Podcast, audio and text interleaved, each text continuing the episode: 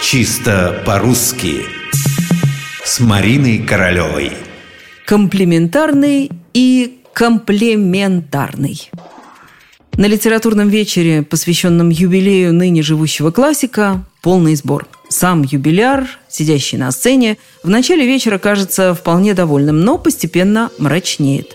«Спасибо, друзья мои», – произносит он, начиная речь, «но мне было бы значительно легче, не будь ваши выступления такими комплементарными».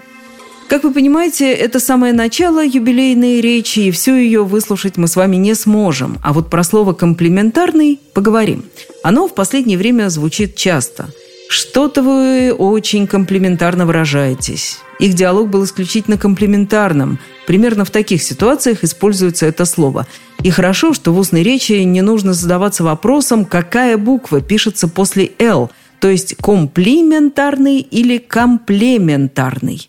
А между тем в русском языке существуют оба слова – и комплиментарный, и комплементарный. Первое известно больше – ну, давайте начнем с комплиментарный. От слова «комплимент». Любезные приятные слова, лестный отзыв. Русское «комплимент» от немецкого «комплимент», который, в свою очередь, от французского «комплимент». Соответственно, комплиментарный – это являющийся комплиментом, содержащий комплименты. Вот и все.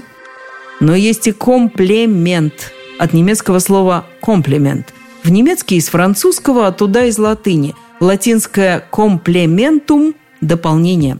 Комплемент – это специальный термин в химии и физиологии, обозначающий белковое вещество, которое содержится в сыворотке крови. Нас же в данном случае больше интересует прилагательное комплементарный. Оно тоже от латинского слова комплементум и тоже специальный термин – дополнительный.